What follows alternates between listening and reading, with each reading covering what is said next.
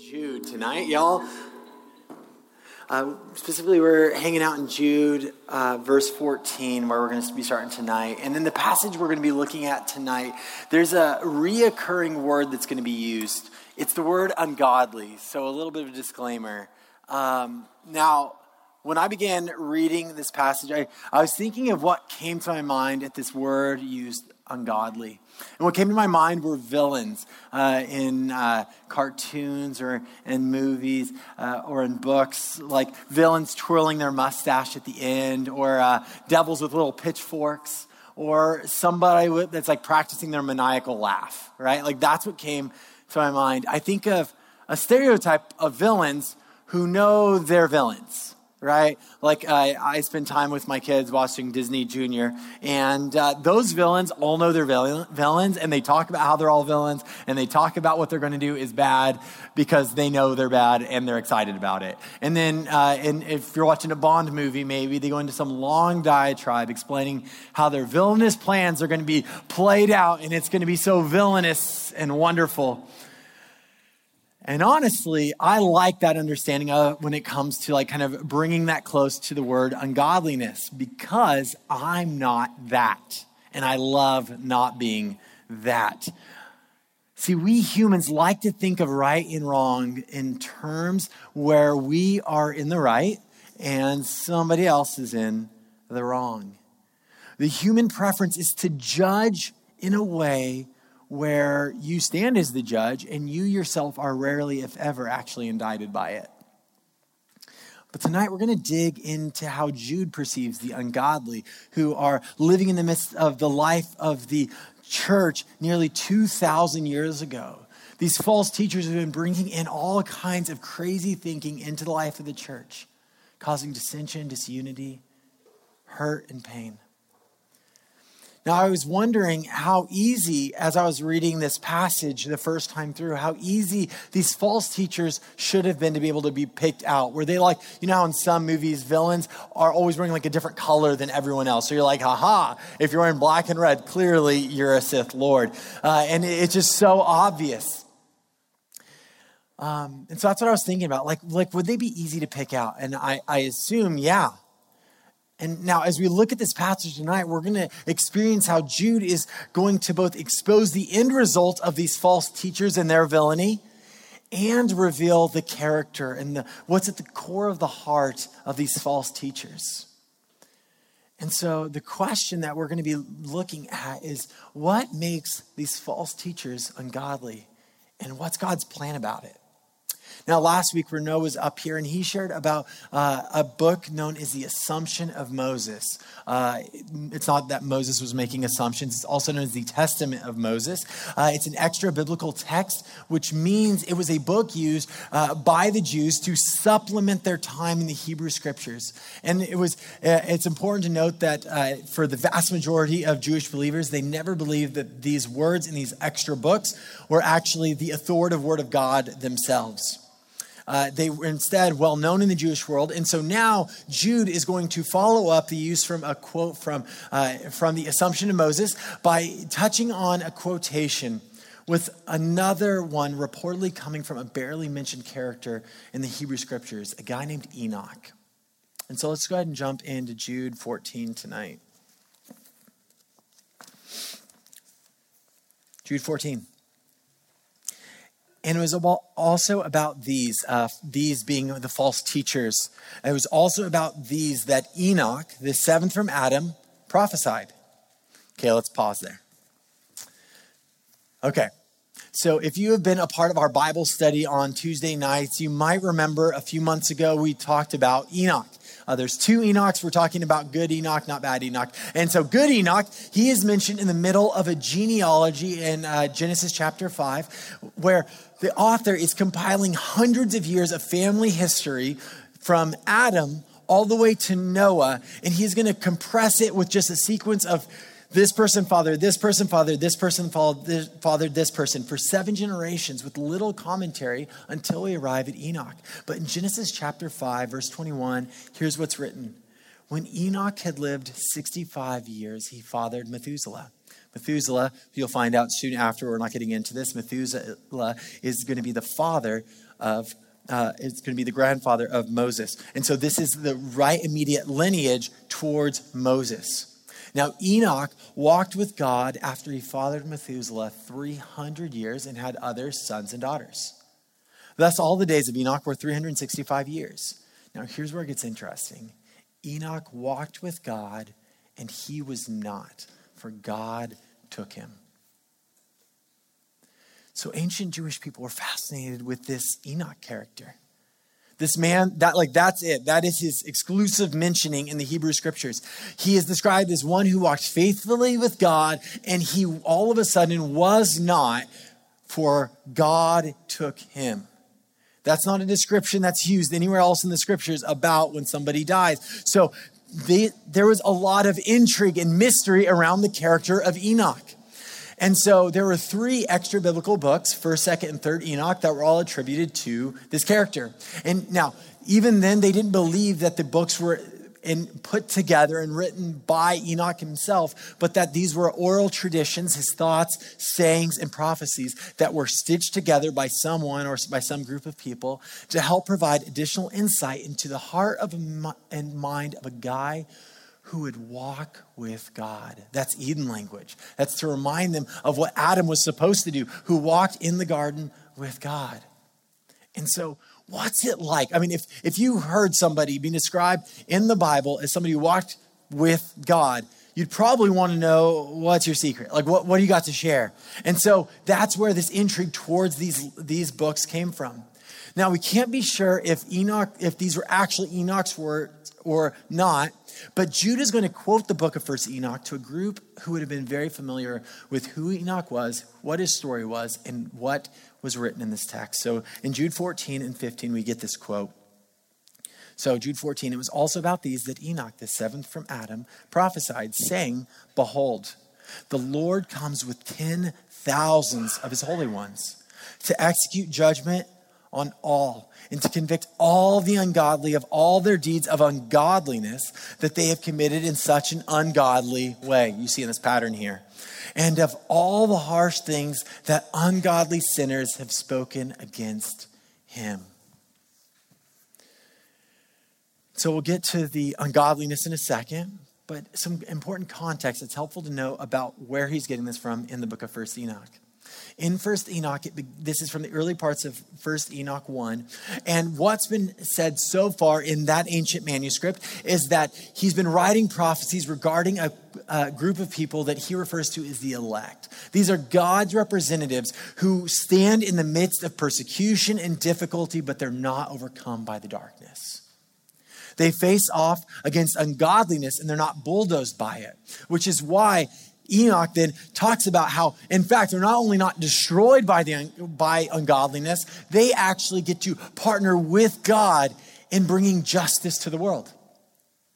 Now, in our world, words like godly and ungodly have some connotation, right? When I uh, maybe you when you think of the word godly, you uh, that actually doesn't mean anything good, uh, and, and, it's either somebody who's really boring or it's somebody that carries around with them an air of hypocrisy because they're so self righteous and judging others.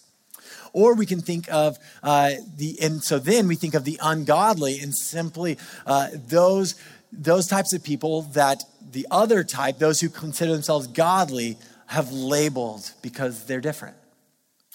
Now, in the scriptures, though, we discover an understanding of godliness and ungodliness that's very different. Godliness is being in right relationship with God, walking with God, and living in light of that reality that your actions, your thoughts, your desires, and your dreams are all being influenced more and more by that right relationship with God. And so, ungodliness is the opposite of that. It is to be outside of a right relationship with God and living in light of that reality, living your own way, doing things uh, in a way that seem right to your own eyes, ways that rebel against God and his desires for you. Clearly, Jude is quoting Enoch because he wants to prove something about ungodliness, right? So, what's happening? Well, he begins by talking about the complete amount of God's representatives who will partner together with their God to execute judgment on all. Now, executing judgment, this is legal, ancient legal language of what a judge did in an era where there was no jury of peers. So, what a judge would do is they would execute judgment when they declared a defendant innocent or guilty. So, you can have uh, judgment executed on you and you be called innocent or guilty. And so, what he's saying is, Behold, Yahweh is coming with the complete amount of his representatives to partner with him in declaring justice over all people. And in fact, no one is exempt from God's divine justice. And he says, For those who are convicted as guilty, they are convicted of all of their deeds of ungodliness that they have committed in such an ungodly way, all the hard things that ungodly sinners have spoken against him. Now, again, this is supposedly coming from Enoch. In the years leading up to the flood, when every intention of the human heart was corrupt and broken and sinful. So, Enoch would have been no stranger to the harsh realities of planet death. He had seen the darkness, and he, as somebody who walked in relationship with God, would have craved the light of God's justice to envelop the world. And so it makes sense that when Enoch is prophesying about the ungodly who have demonstrated darkness and cruelty to God's representatives, they have spoken against God with such foulness. It kind of makes sense where Enoch's coming from when he says, Justice is coming for you. But why is Jude bringing any of this up? He's talking about some, some individuals who are teaching some false stuff in the church. Now, uh, shared last week that Jude is using these ancient writings as cautionary tales, bringing back to their minds uh, legends and myths that they, that they had grown up with so that they would be uh, encouraged towards what is good, right, and true. And Jude is inviting all of his believers, including us, to ponder what is the trajectory of our desires and our actions? What's the trajectory of your desires and your actions? Where will they lead you? See, for these false teachers, they think they're doing well. They are gaining all this power that they desire. They believe the end result is whatever they have defined as the good life. Like they are on the road to the good life. But in quoting Enoch, Jude is saying, no, n- no. This is the actual end of your quest for more. Your quest for power, for pres- prestige your end result is death, darkness, and destruction. You may think you're getting away with this, but God's justice isn't outrun, it's not deceived. See, in Jude's mind, what he is saying is, of course, this is the reality for false teachers. I mean, they're, they're not just giving people a different opinion or a different interpretation of a particular passage. What they are doing is they are actively leading others away from what is good, right, and true. They are pointing their biblical community towards darkness and convincing them that it's light. Bondage, calling it freedom, death, and calling it life. And so, to Jude, obviously, God's justice is not okay with this. They might think that they're, that they're on an okay path. It's not. Now, when I was reading this, this is the point when I started thinking about the villains who uh, are twirling mustaches or flipping red pitchforks in the air like a baton or practicing a villainous cackle, right? Like, I'm like, yeah, like, get them, right? Now, for the first time, Jude is going to dig in, though, into fully describing the character of these dastardly false teachers. So, the verse 16, let's go together. So, tell us about these well, these are grumblers, malcontents, following their own sinful desires. They're loudmouth boasters, showing favoritism to gain advantage. Okay, let's be honest. At first glance, this doesn't seem like the description of the worst villains imaginable, right? Grumblers, malcontents. Do you ever grumble? Me, I do. I get frustrated when I sit in traffic too long. Uh, when an attraction breaks down after I have been waiting in line patiently for it, not so patiently. Grumbling about how someone else just treated me. Do you grumble? Grumbling is human. So, why is it mentioned here? See, in the scriptures, we get an understanding of grumbling that grumbling is the spilling out of a heart of deep discontentment. And we see that connection with the next word malcontents. Malcontents. Uh, you can think of that word as like people who are anti content. They are opposed to content, knowingly or unknowingly. They are impossible to please or to be pleased. Pursuing more, the next, ready to complain their way into eternity.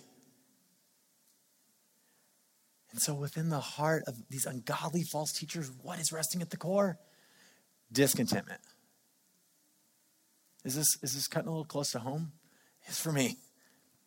When I first read this, that's not what I was expecting or at least hoping for. Maybe like, these are trying to destroy you. They're trying to steal stuff from you. They want to manipulate, deceive, control. Like they, they're out to get you. But instead, he says, these are grumblers, malcontents. They were doing all those, they are doing all of these other evil things, perhaps, but it's rooted in deep discontentment. And I hate that because I sense discontentment in my heart way too often. And so you, since you have a pulse, I'm going to go out and go out on a limb and say that you struggle with discontentment at least at times.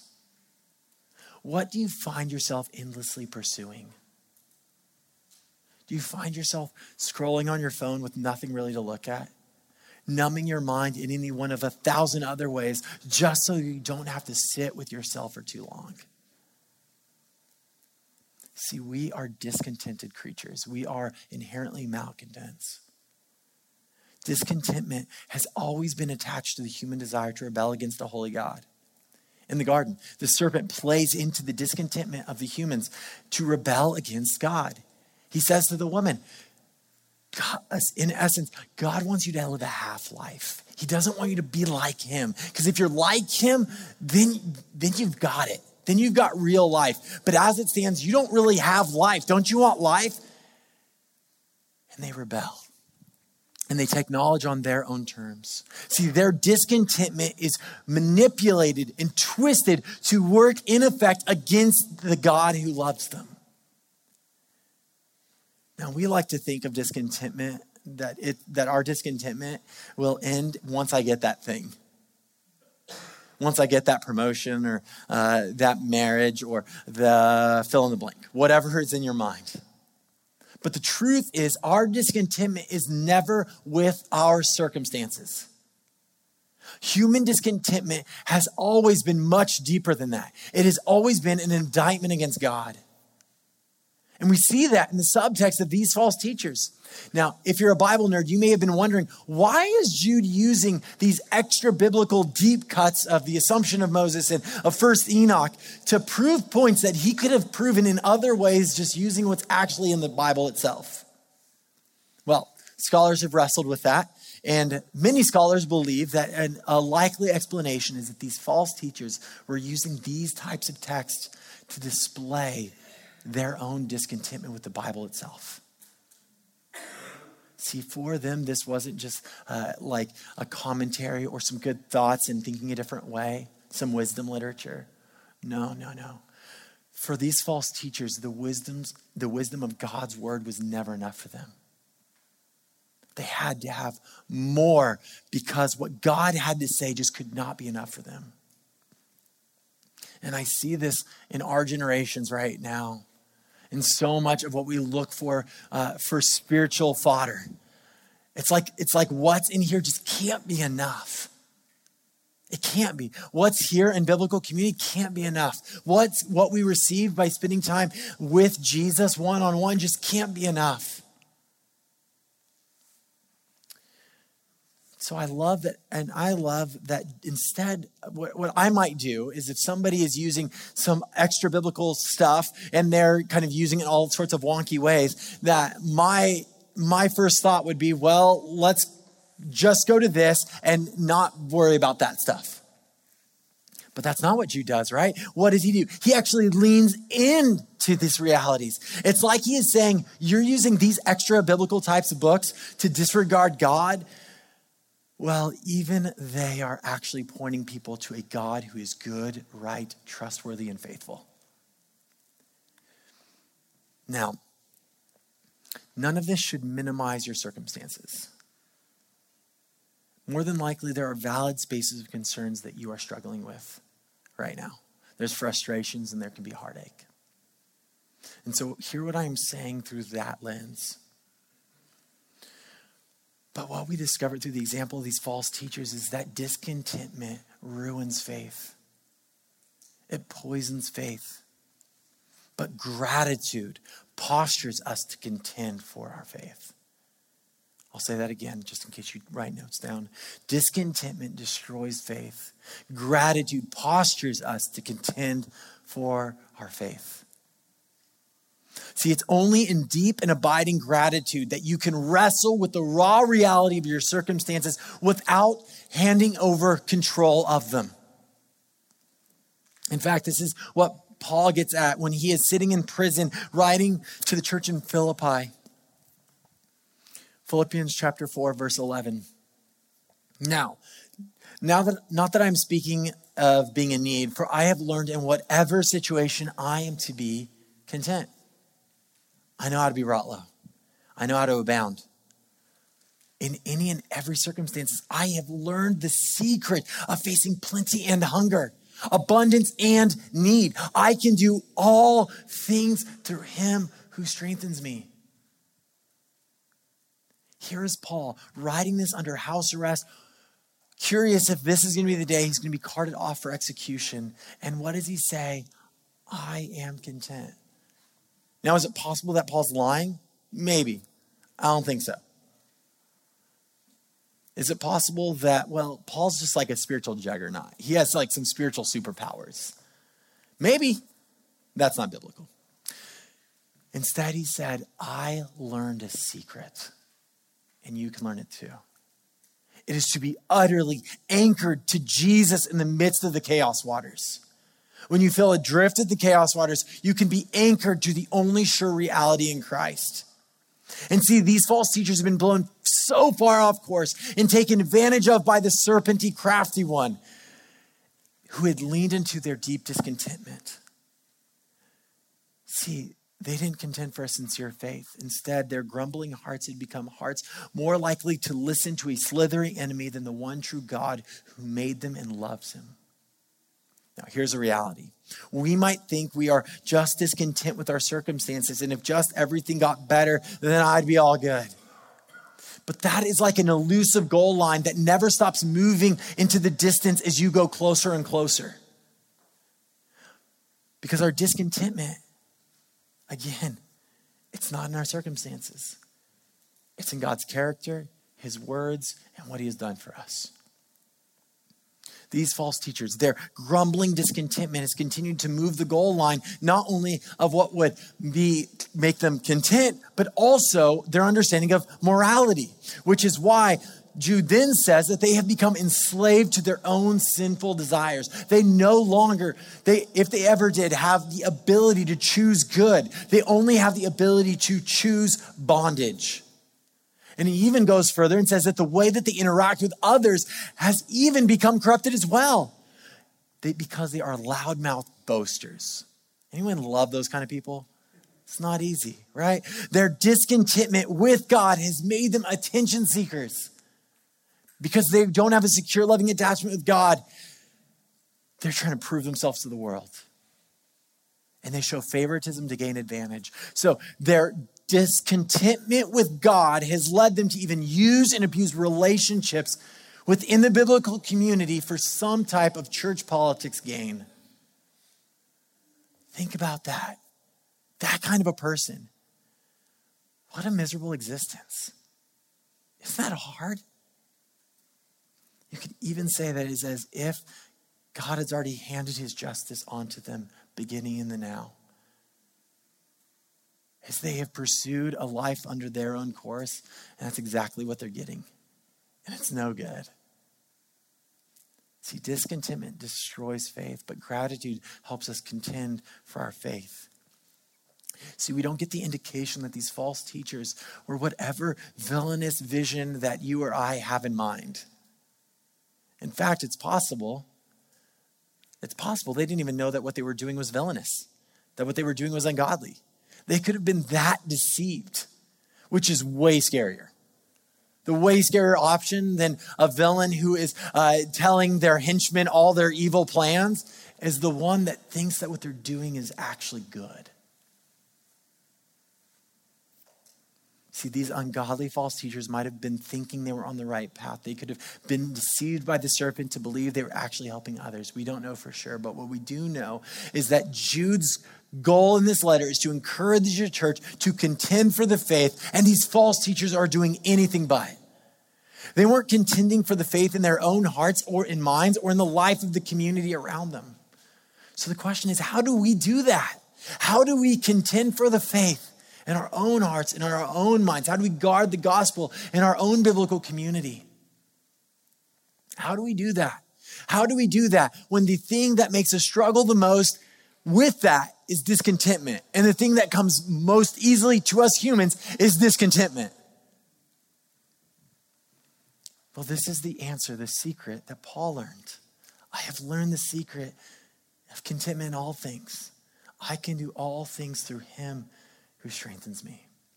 See, what Paul has is a heart that is meditated and rooted in the gospel, and not just like with some intellectual knowledge of it. I know that I am saved by God. His heart is fueled by it. His desires have been transformed by it. Everything in him is centered on the gospel. And out of him just spews gratitude for who God is and what He has done and what He has said. Now, we've just entered into November, which is a month marked for gratitude within our American context. And when we imagine being grateful, uh, we can, uh, at least me, I was thinking about it, gratitude in terms of like sentimentality. Like uh, some of my sweet memories growing up on going to Thanksgiving at my grandparents' house, right? But gratitude is not just sentimental fluff. Not that those memories are just that either. But gratitude is so much more than that. It is an essential discipline in the life of a follower of Jesus. Please don't miss this. Gratitude is an essential discipline in the life of a follower of Jesus. Gratitude is often referred to as a spiritual discipline. And it's referred to that just like studying the scriptures or fasting or prayer because it takes true intentionality and discipline. It's not going to come naturally because, again, where do we default to? We are like, ooh, land of discontentment. So, to stay the course, it's going to take great discipline. In fact, discipline that you cannot muster. It is going to take discipline that the Spirit of God is going to have to empower you to learn to be disciplined to stay on course but it's worth it. And it's important because discontentment destroys faith. Gratitude postures us to contend for our faith. See, biblically, gratitude, it's not just taking a moment of mindfulness and reflection, and it's not just saying one nice thing as you're kind of circling the table on Thanksgiving for the meal. Gratitude that postures our heart is gratitude for who God is, what He has said, and what He has done. See, this is what Paul learned that his contentment is anchored in, in those realities. You can imagine being in that prison cell. What are you questioning? Who God is, what he has said, and what he has done. But not Paul. He isn't doing what we might expect. He doesn't seem ashamed of who God is. He doesn't seem like he is stewing on how God should have been doing all these things. You, he doesn't seem distracted and, and in great upheaval because God isn't doing the things that he thinks he should be doing. See, that would be the discontentment that can wreck shop on faith. See, it's not that you should be more grateful. Don't mishear me. It's not that you should be more grateful. And it's not even that you're just invited into being more grateful. Gratitude is a need for the vitality of your soul. Gratitude is a need for the vitality of your soul. In other words, you need to be grateful. And I don't say that the way that I said to Asher this mor- morning, hey, Asher, you need to make your bed. The truth is, Asher's probably fine whether he makes the bed or not, right? No, no. This is like a need, like, hey, if you're gonna go scuba diving, you need to check that your oxygen tank is full. You need to do that. Why? Because if you don't, you might die. That would be a bad thing. Check your oxygen tank. Gratitude towards God is not just the correct answer, it is the answer that every cell of your body, every fiber of your being was created to exist in. Humanity was created to glorify God and to enjoy Him forever. See, this is your created purpose. You were created to enjoy, to delight, and to live in gratitude towards God. You were created to function this way. When we are living in discontentment, what we are actively doing is we are living out of the order that we were created to live in best. And so if you're like me, though, and you're like, well, shucks, gratitude just doesn't come easily for me. It's going to have to be fought for with intentionality. And I don't know what that means for you. But tonight, I wanted to invite us into a space to be able to step into a posture of gratitude. And so I'm going to invite the band to come on up. And as they come on up, we're going to do two things. The first thing is going to be to kind of like help recalibrate our mind to a position and a posture of relational connection with God. And so if you're here and you're a follower of Jesus, uh, I'm just going to ask that you just close your eyes.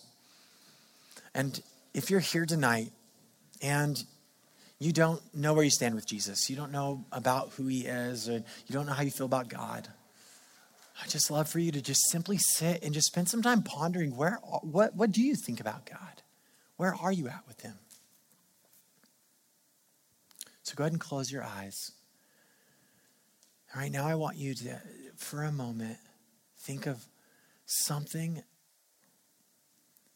some little moment, some big moment, some moment in time where you just experienced what you could only call God's delight. I want you to take that moment and grab it in your mind and keep it there. And I want you to dwell on that moment. And as you do, I want you to take a deep breath in and out. Go ahead and take two more deep breaths in and out.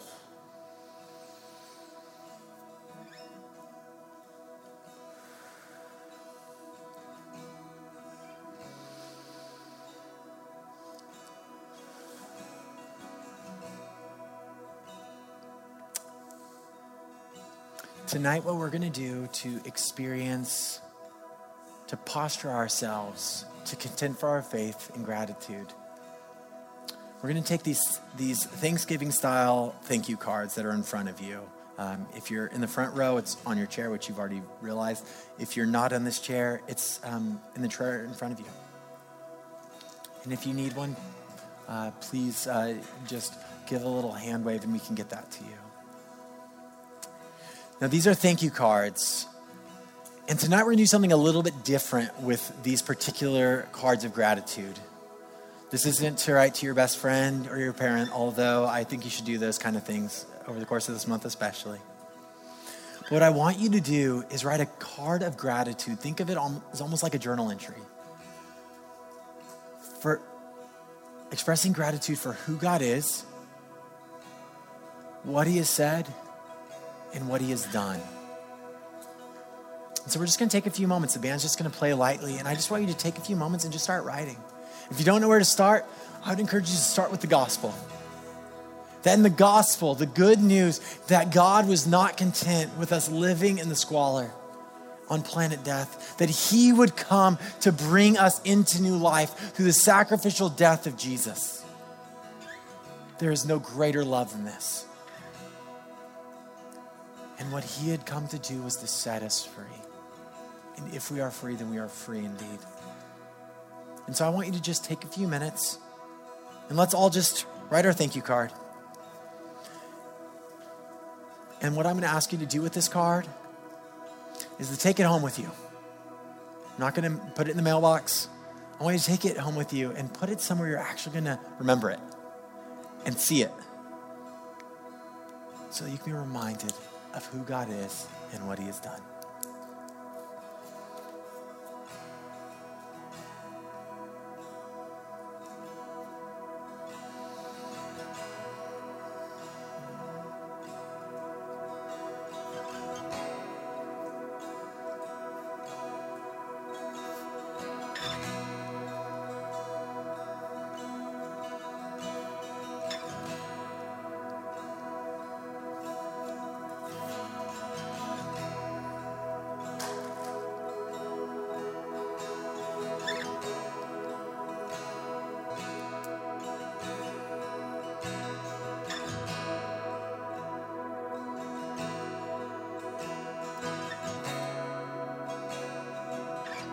You're welcome to keep writing, even as the next worship song plays.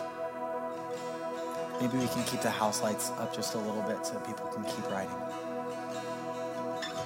What I want to invite us into is to spend this month sincerely pursuing gratitude for God. Begin contending for your faith, guarding the gospel in your heart with fervent desire. And if it doesn't feel fervent yet, that's okay. Press in. If it feels forced a little bit, that's okay. Muscles take a while to build. And keep this somewhere where you can read it. When you're when you're filled with doubt and confusion and anxiety, reread this. Add to it. Be reminded of who God is and what He has done and what He has said. Father, I thank you that you are kind, that you are good, that you are faithful. I pray that these cards would just be a reminder, a reminder to us that you're faithful, a reminder to us that you're not leaving us anytime soon. Lord, I pray that right now in this room that you would be bringing to mind um, where we are living in discontentment, and that those discontented thoughts can be met by forceful agitation with what we need to trust and believe in you for, where we need to delight in you. Lord, if we're struggling with an attribute of who you are, that we would meet that with an honest understanding that you are a far more complex God than we could ever fathom. And that is a really good thing. If we are struggling with discontentment because of a space of, uh, of sinfulness and rebellion in our lives or in our thought patterns, Lord, that you would meet us by uh, reminding us that you are good and right and true, and in you there is complete freedom. Lord, and where we are prone to doubt and anxiety and skepticism, would you meet us in the truth? Would you, rem- would you meet us with your kindness? Lord, in everything, I pray that we would just grow to be a community who contends for the faith, not only in our own hearts, but in the life of our community, that we would care for one another like true brothers and sisters in the forever family of God. Lord, we pray all of this in the matchless name of Jesus. Amen.